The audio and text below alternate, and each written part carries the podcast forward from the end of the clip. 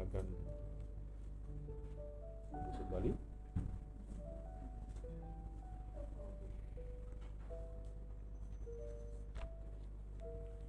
Bapak Ibu, saudara yang dikasih Tuhan,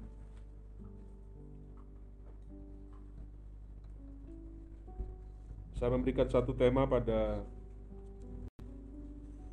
firman Tuhan hari ini arti sebuah pelayanan yang sesungguhnya.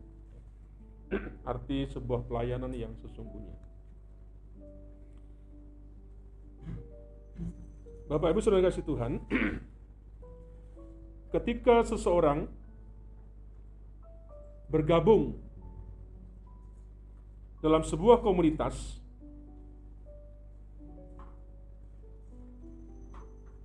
persekutuan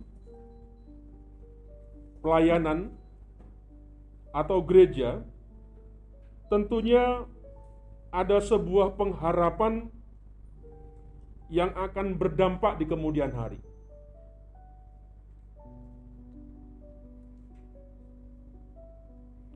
Nah, supaya itu terjadi, diperlukan sikap saling mengasihi, sikap saling melayani, sikap saling menopang,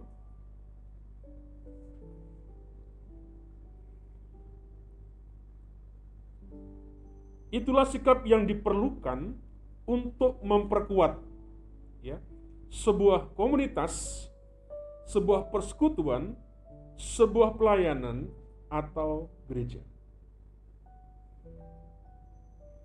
Nah, sebuah komunitas sekalipun memiliki sebuah program yang baik, Bapak Ibu, tetapi jika para anggotanya tidak punya kesatuan hati, tidak hidup rukun, ya, berjalan sendiri-sendiri, tidak ada satu kerjasama, tidak ada sebuah teamwork ya, yang yang baik, bersikap egois, ya, tidak punya kepedulian satu dengan lain, apa pun programnya tidak akan pernah tercapai.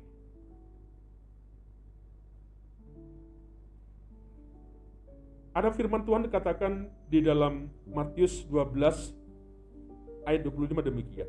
Ya. Setiap kerajaan yang terpecah-pecah pasti binasa. Ya. Dan setiap kota atau rumah tangga yang terpecah-pecah tidak dapat bertahan.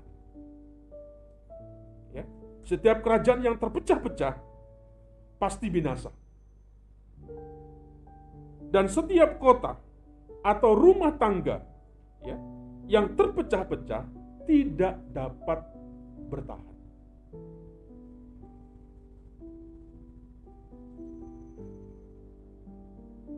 Saya percaya setiap kita rindu komunitas kita, persekutuan kita, pelayanan kita, gereja kita memiliki sebuah dampak ke depan. Dibutuhkan sikap yang saya katakan tadi. Saling mengasihi, saling menopang, saling melayani, ya. dan sebagainya. Nah, Bapak Ibu, saya ingin mendasari perenungan kita di dalam Markus pasal yang kedua, ayat 1 sampai dengan ayat yang ke-12. Markus pasal yang kedua, ayat 1 sampai yang ke, dengan ayat yang ke-12, kita akan membaca silih berganti. Mas, Masku, Markus pasal yang kedua 1 12. Demikian bunyi firman Tuhan. Orang lumpuh disembuhkan. Kemudian sesudah lewat beberapa hari, waktu Yesus datang lagi ke Kapernaum, tersiarlah kabar bahwa ia ada di rumah.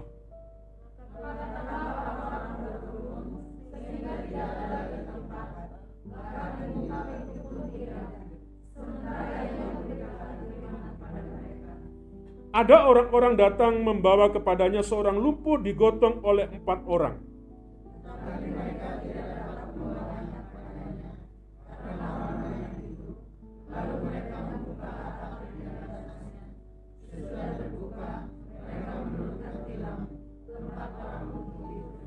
Ketika Yesus melihat iman mereka, berkatalah Yesus kepada orang lumpuh itu, "Hai anakku, dosamu sudah diampuni."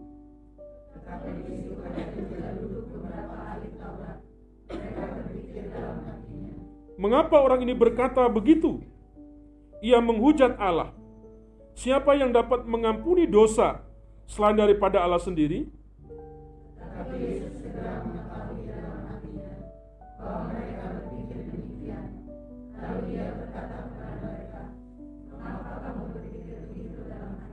Manakah lebih mudah mengatakan kepada orang lumpuh ini, dosamu sudah diampuni, atau mengatakan, bangunlah, angkatlah tilammu dan berjalan?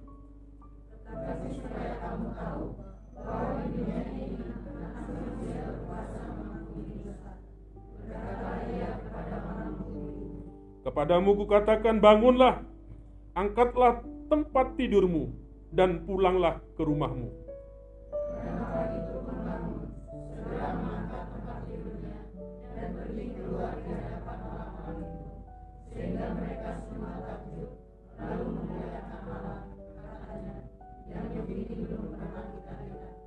Amin.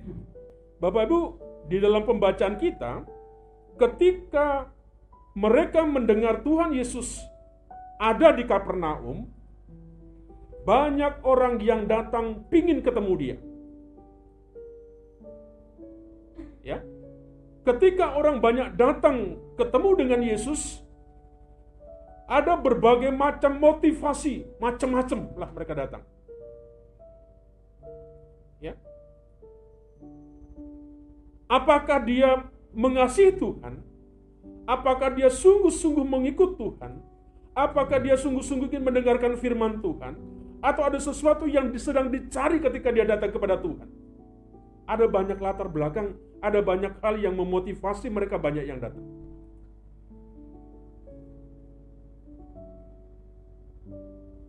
Ya, sehingga pada suatu saat Yesus berkata dalam firman-Nya, "Engkau datang bukan karena karena aku, sebenarnya engkau datang karena roti." Ya. Karena ada banyak orang yang datang seperti itu.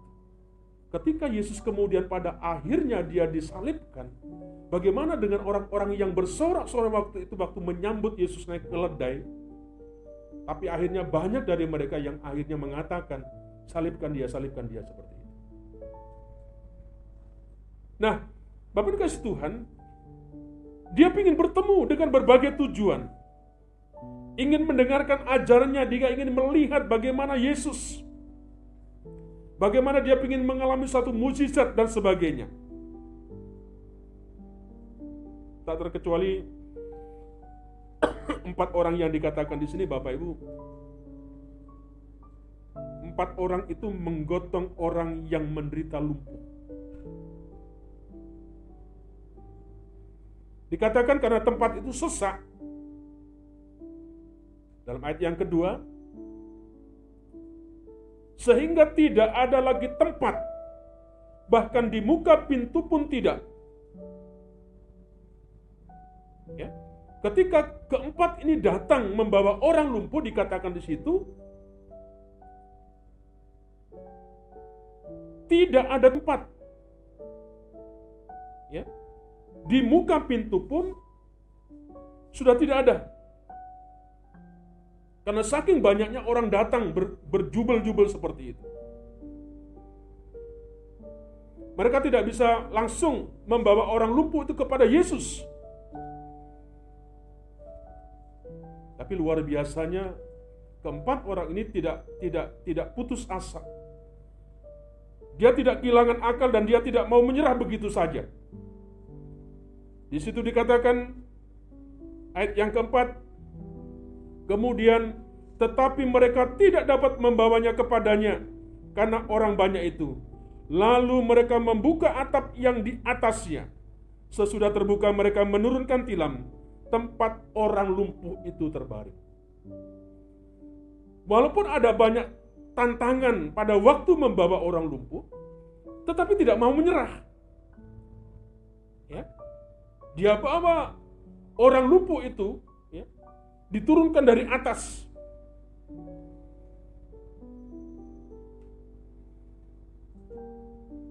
Apa yang diberitakan Yesus, Bapak Ibu? Yesus melihat kegigihan, ya, semangat yang luar biasa daripada empat orang ini. Itulah yang menggerakkan hatinya. Ya.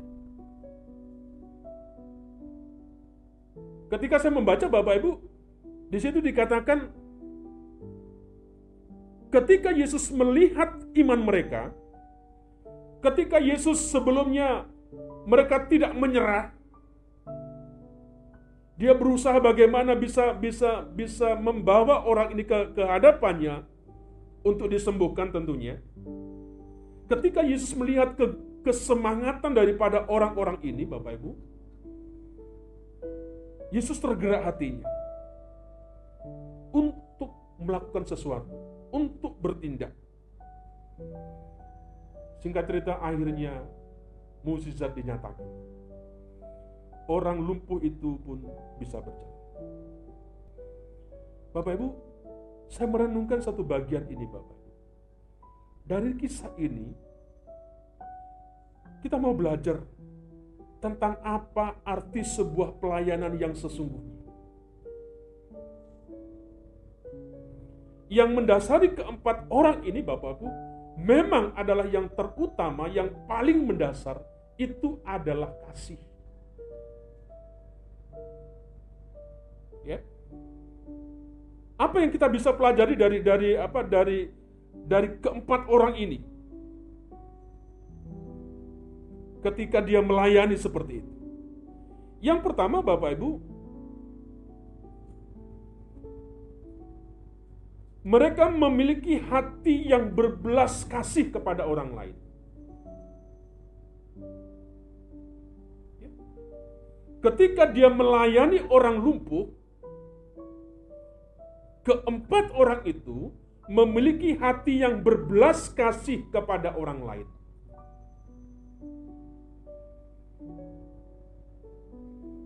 Alkitab yang kita baca, Bapak Bu, Alkitab yang kita punya, yang yang kita tulis di sini,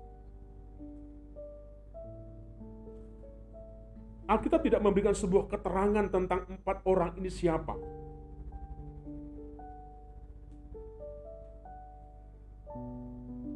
Alkitab tidak memberikan sebuah penjelasan yang rinci, yang lengkap kepada kita tentang empat orang itu. Apakah empat orang ini ada sebuah hubungan ya, dengan orang yang digotongnya itu? Apakah mereka ini adiknya? Ya. Apakah mereka ini kerabatnya, sahabatnya? Apa kini adalah orang teman sekampungnya? Semarganya seperti itu. Tidak dijelaskan dalam Alkitab. Ya. Tetapi yang sungguh menggugah hati Bapak Ibu, bagaimana keempat orang ini memiliki hak hati ya belas kasih bagi orang lain.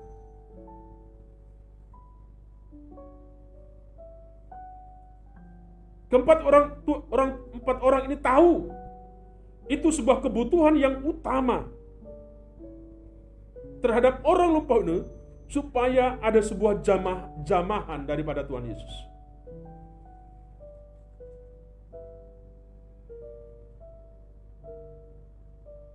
Bapak Ibu kalau kita melihat secara praktis dalam kehidupan sehari walaupun itu saudara walaupun itu adik paling itu satu kerabat sahabat atau teman sekampung belum tentu mereka punya belas kasih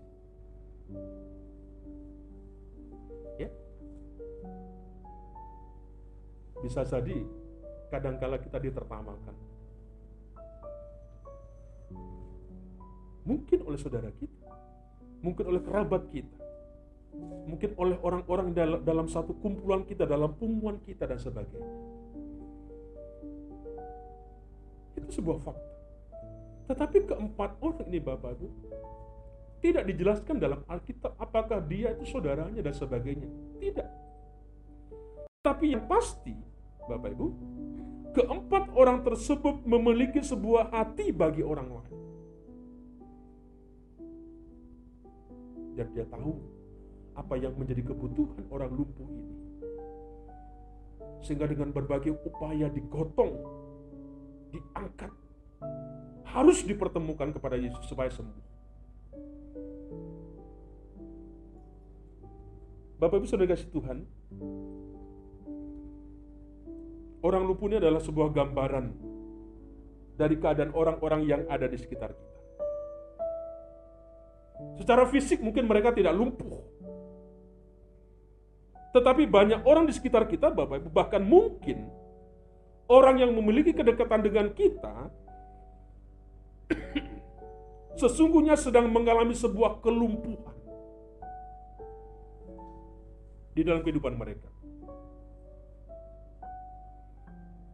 Entah itu kelumpuhan secara rohani, entah itu kelumpuhan secara secara jasmani, secara materi dan lain sebagainya. kita diperhadapkan dengan orang-orang yang lumpuh.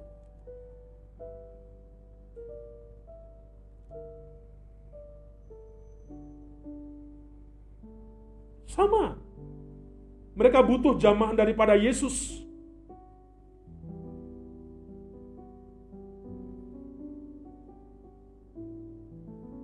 Persoalannya Bapak Ibu, adakah kita ini punya belas kasih kepada mereka-mereka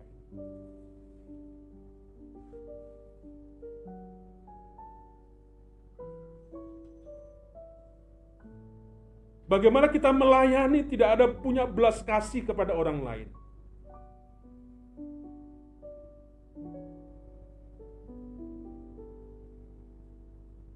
Bagaimana dengan Bapak Ibu dan yang dikasih itu? Ketika engkau melayani, Apakah engkau memiliki hati yang berbelas kasihan kepada mereka? Orang-orang di sekitar kita.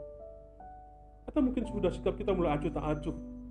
Tidak mau peduli dengan orang-orang yang di sekitar kita. Ya urusan ke surga itu urusan urusan sendiri-sendiri lah Pak. Ya mau ke gereja ya monggo, mau tidak ya monggo. Dia mau melakukan firman Tuhan dia monggo atau tidak, itu urusan sendiri-sendiri. Kenapa Bapak bersikap begitu? Bisa jadi kita tidak punya hati yang berbelas kasih kepada mereka.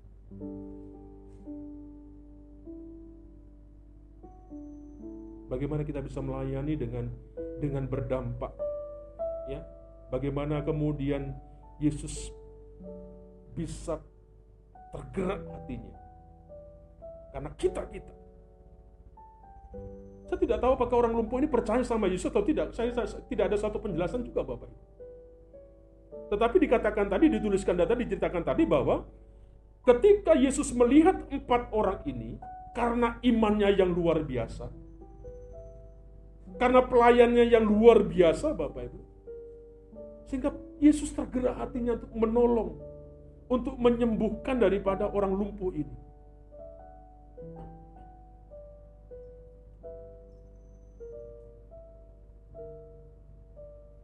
Inilah panggilan setiap kita Bapak Ibu. Pelayan kita tidak hanya di, di mimbar, tidak hanya di gereja, di tempat ini Bapak Ibu. Tapi di luar sana butuh sebuah pelayanan kita. Tapi persoalannya Bapak Ibu, adakah kita punya hati yang berbelas kasih terhadap orang lain?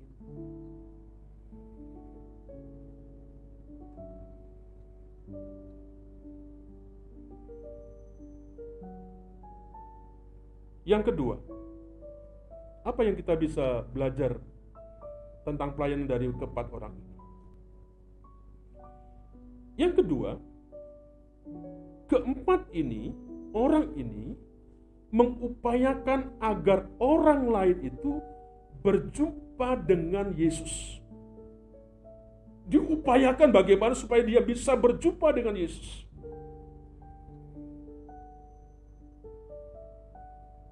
Ya.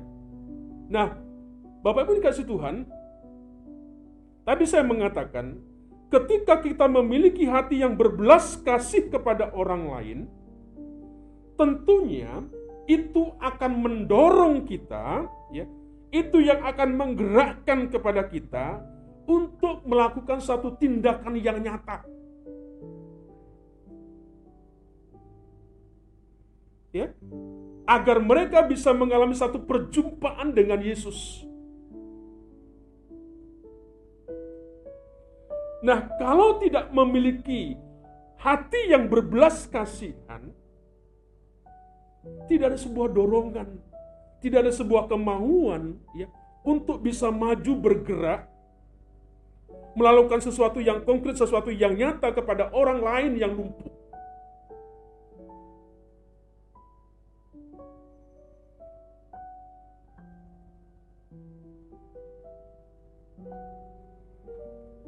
Apa yang perlu kita garis bawah di sini Bapak Ibu? Empat orang ini ya melakukan satu tindakan yang nyata. Mereka mengupayakan supaya orang lumpuh ini mengalami perjumpaan dengan Yesus. Bisa jadi. Kalau empat orang ini sudah apa namanya menyerah, dia bisa pulang. Ah, kita pulang sajalah. Ya. Tetapi karena karena dorongan yang seperti itu, sehingga tidak hanya sekedar sekedar sebegitu saja Bapak, tetapi dia lakukan seperti itu.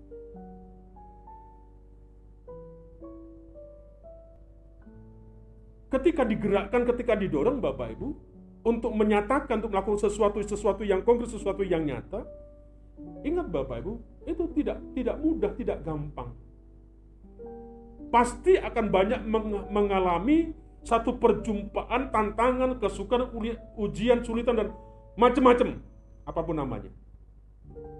Ketika kita mulai bergerak, ketika kita mulai ingin menyatakan sesuatu ya yang mendorong itu. Bapak Ibu, kita diingatkan bisa jadi kita akan bertemu dengan segala rintangan, segala tantangan, segala ujian yang bisa itu akan melemahkan, menghambat daripada kita. Tadi dikatakan terlalu banyak orang yang berkerumun di situ. Sampai dikatakan tadi di ayat yang kedua, bahkan di muka pintu pun sudah ada tidak tidak ada celah Saking banyaknya orang berjubel, berkerumun pada waktu itu.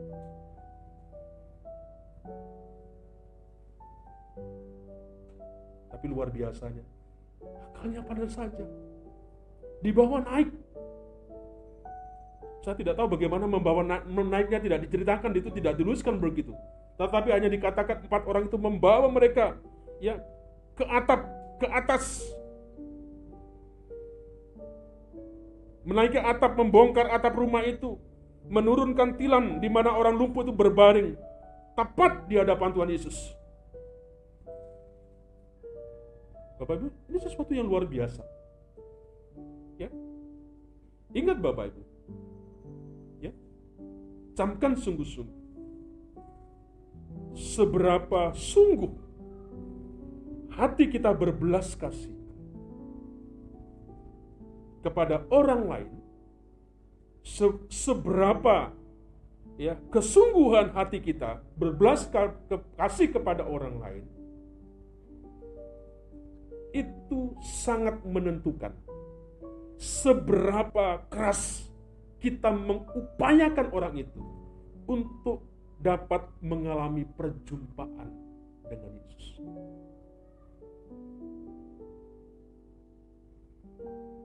Jadi kalau kesungguhanmu dalam melayani, ya kira-kira angin-anginan begitu, ya. Maka di situ menjadi menjadi menentukan juga. Wajar kemudian kalau kita gampang lemah, ada sedikit gesekan kita menjadi uh, uh, begitu.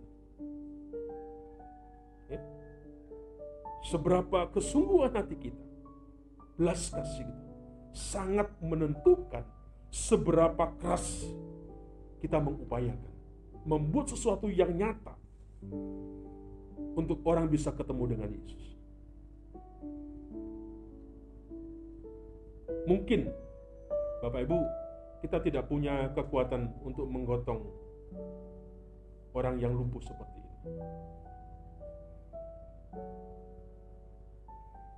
Tetapi kita bisa menggotong mereka paling tidak melalui doa kita.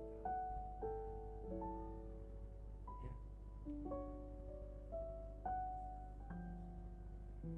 Mungkin bisa kita menggotong kita, mereka, dia melalui sebuah kunjungan kita, visitasi kita.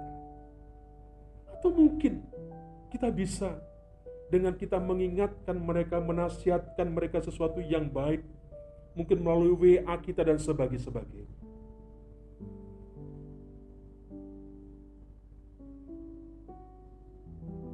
Kenapa kita tidak mengerjakan itu? Bisa jadi kesungguhan hati kita untuk orang lain tidak ada. Sehingga tidak ada dorongan untuk kita bisa bergerak, bekerja dan sebagainya.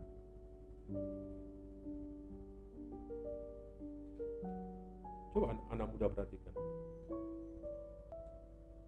Di masa-masa kesukaan mereka dalam mereka berpacaran. Oh, Bapak Ibu tidak akan mengenal waktu. Apa pun diupayakan. Kalau besar.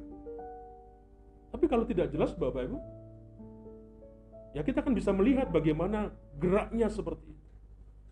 Karena sangat menentukan menjadi tolak ukurnya seperti itu.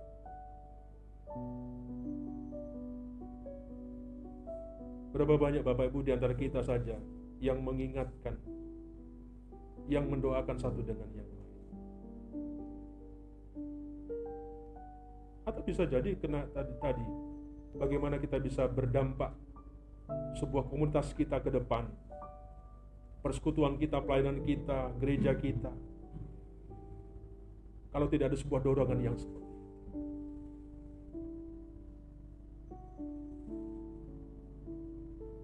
Paling tidak mengingatkan, mengajak mereka.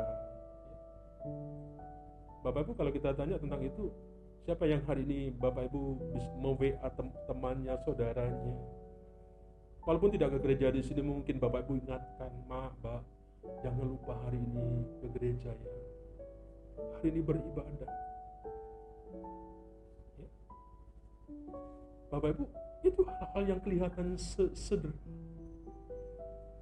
Ya, tapi kalau begitu Bapak sudah sudah sudah rasanya mati begitu. Ya bagaimana kita akan akan tergerak untuk untuk mendorong bahkan terlibat dalam sebuah pelayanan melayani seperti itu.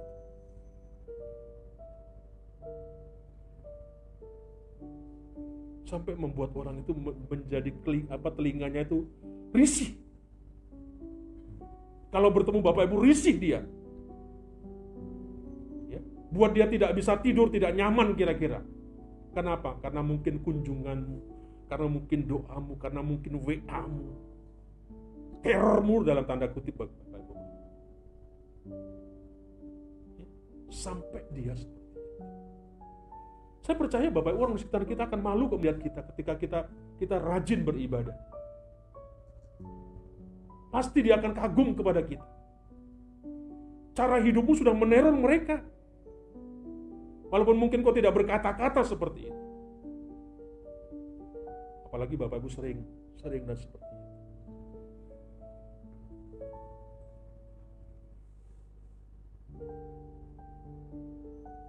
Bapak Ibu, saya ingin sungguh mengajak kepada setiap kita.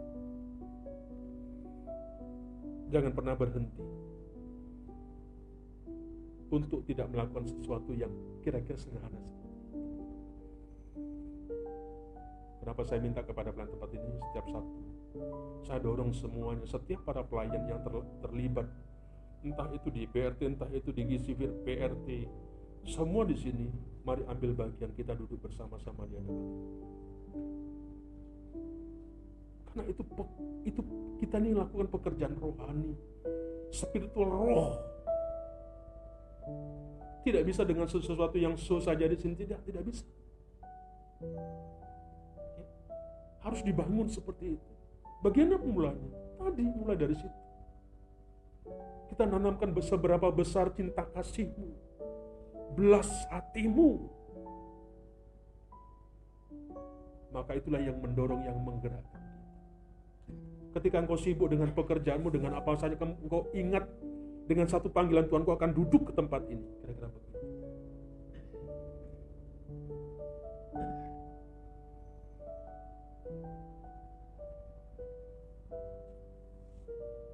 Saya mendengar di kita ada komplek. Ya namanya namanya bergereja berbagai macam kemauan satu dengan yang Pak kami ingin di WA.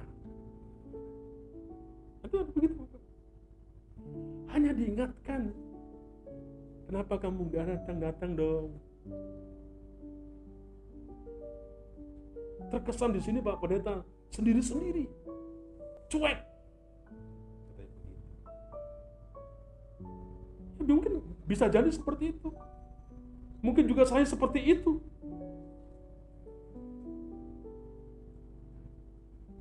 Bagaimana kita bisa bisa terdorong seperti itu? Bapak Ibu panggilan gereja salah satunya bagi kita adalah melayani. Itu tugas panggilan kita gereja. Orang-orang salah satunya ya melayani. Bukan tugasnya pendeta saja. Bukan tugasnya majelis, bukan tugasnya pelayan, tetapi setiap kita. Apa pun kita bekerja di masing-masing kita, apa yang dipercayakan di tempat ini. Tidak ada di tempat ini yang lebih terhormat, saya berkata kepada pelayan entah di depan bagi terima tamu. Sampai ke depan ini semuanya di mata Tuhan hal yang sama. Harus memiliki satu dasar yang sama jangan berhenti berdoa. Jangan berhenti mengingatkan mereka. Jangan berhenti berkunjung kepada mereka. Sebab mereka butuh ya perjumpaan dengan Yesus melalui pelayanan-pelayanan setiap Yang terakhir, yang kita bisa lihat dari kisah ini. Keempat orang itu memiliki sebuah iman yang nyata. Ya, imannya itu nyata. Aku mengasihi Engkau Yesus. Itu sesuatu yang gak jelas Bapak. Masih dipertanyakan dengan orang lain yang yang. Apa nyatanya kau mengasihi Tuhan? Kira-kira begitu. Makanya Yakobus berkata, iman tanpa perbuatan mati. Bukan iman tidak penting. Ada persoalan di dalam kitab Yakobus, ya. Orang-orang pada saat itu hanya berkata percaya-percaya, beriman-iman saja, tetapi tindakannya, gerakannya yang nyata itu tidak ada. Pengajaran kekristenan kita Bapak Bu, Keselamatan kita tidak ditentukan oleh iman dan perbuatan. Iman plus perbuatan. Tidak. Perbuatan adalah bagian daripada iman seperti itu. Ya. Sehingga kenapa saya selalu mengatakan kepada setiap kita Bapak Ibu, kalau engkau gereja bukan dalam arti supaya engkau masuk surga. Tidak. Bukan supaya kamu mendapat upah. Sedikit-sedikit bicara upah seperti mereka. Bukan seperti kita. Kenapa? Karena surga itu sudah menjadi ahli waris kita. Saya selalu berkata kepada anak-anak kita di, di remaja, di pemuda, Bapak Ibu, kalau engkau menyapu di rumahmu bukan supaya kamu dapat warisan dari bapak mamamu, tidak. Tetapi karena itu rumahmu, karena itu milikmu, engkau bersih-bersih. Itu sudah menjadi pekerjaanmu. Inilah orang yang penghuni-penghuni kerajaan surga. Dia senang nyanyi, dia senang beribadah, dia senang membantu, dia senang menolong. Dia senang berbagi. Kenapa? Karena kita ini sudah apa ya? Punya warisan keluarganya itu seperti itu. Bukan dalam rangka Bapak Ibu begitu supaya nanti masuk surga tidak. Tapi kan aneh. Menjadi waris, menjadi sebuah keluarga, tetapi tidak hidup dalam sebuah gaya hidup dari keluarga itu aneh.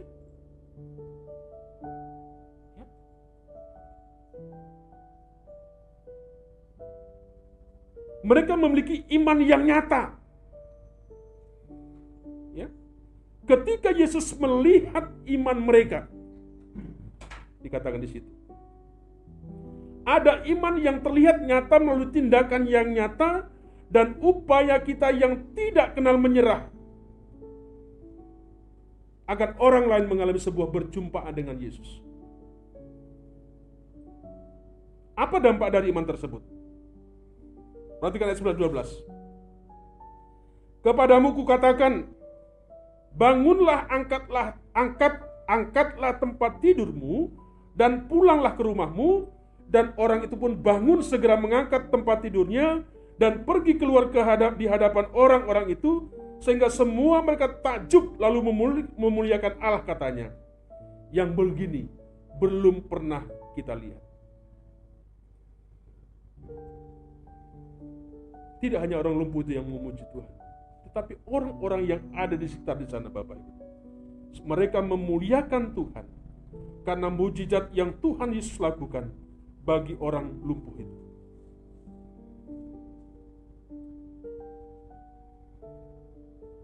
Bapak Ibu, sekali lagi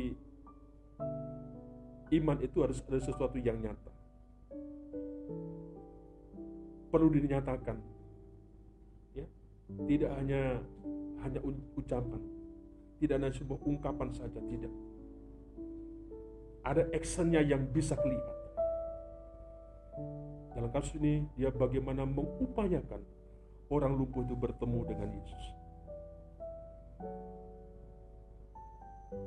Bapak Ibu, kalau sudah waktunya Tuhan, sudah kairosnya Tuhan, pasti akan mengalami sesuatu yang dahsyat seperti itu ya. Dan orang-orang sekitar itu akan memuliakan Tuhan. Mari Bapak Ibu, saya ingin mengajak kepada setiap kita di tempat ini. Ini ladang kita yang perlu bersama-sama kita ambil bagian sesuai masing-masing daripada kita. Inilah panggilan pelayan kita. Ya. Kita bisa mengerjakan seperti apa yang keempat orang itu kerjakan kepada orang. Di tempat ini bisa kita juga mengerjakan seperti yang dikerjakan oleh Paulus. Walaupun mungkin tidak selalu menggotong orang yang Mari, biarlah firman Tuhan ini membukakan mata rohani kita untuk kita sungguh-sungguh lebih terlibat. Kita boleh mengerti, memahami sebuah pelayanan yang sesungguhnya. Saya rindu Bapak Ibu tempat ini tidak disia-siakan. Karena iman Bapak Ibu, karena besar kasih hati kebelas kasih Bapak Ibu. Karena ada sesuatu yang nyata Bapak Ibu. Tidak ada tidak ada sesuatu yang tidak mungkin. Maka di tempat ini akan dipenuhi dengan jiwa-jiwa dengan orang-orang yang datang kepada Tapi sebaliknya, kalau hatimu tidak punya belas kasih, tidak ada sesuatu yang kau kerjakan yang menggerakkan engkau. Tidak ada sesuatu yang nyata dalam keiman untuk kamu kerjakan. Maka akan sesuatu slogan saja tidak akan terjadi. Saya rindu ke depan apa yang Tuhan anugerahkan di sini Bapak akan dipenuhi dengan banyak jiwa. Kenapa? Saya melihat kepada kita kita di depan. Pasti ada sesuatu yang dasar yang Tuhan bukan untuk banyak-banyakan. Tetapi ketika orang kita kita datang membawa jiwa, membawa orang datang kepada Tuhan. Bapak Ibu, ada sebuah kebahagiaan yang luar biasa. Tidak hanya kita, bahkan malaikat di surga. Akan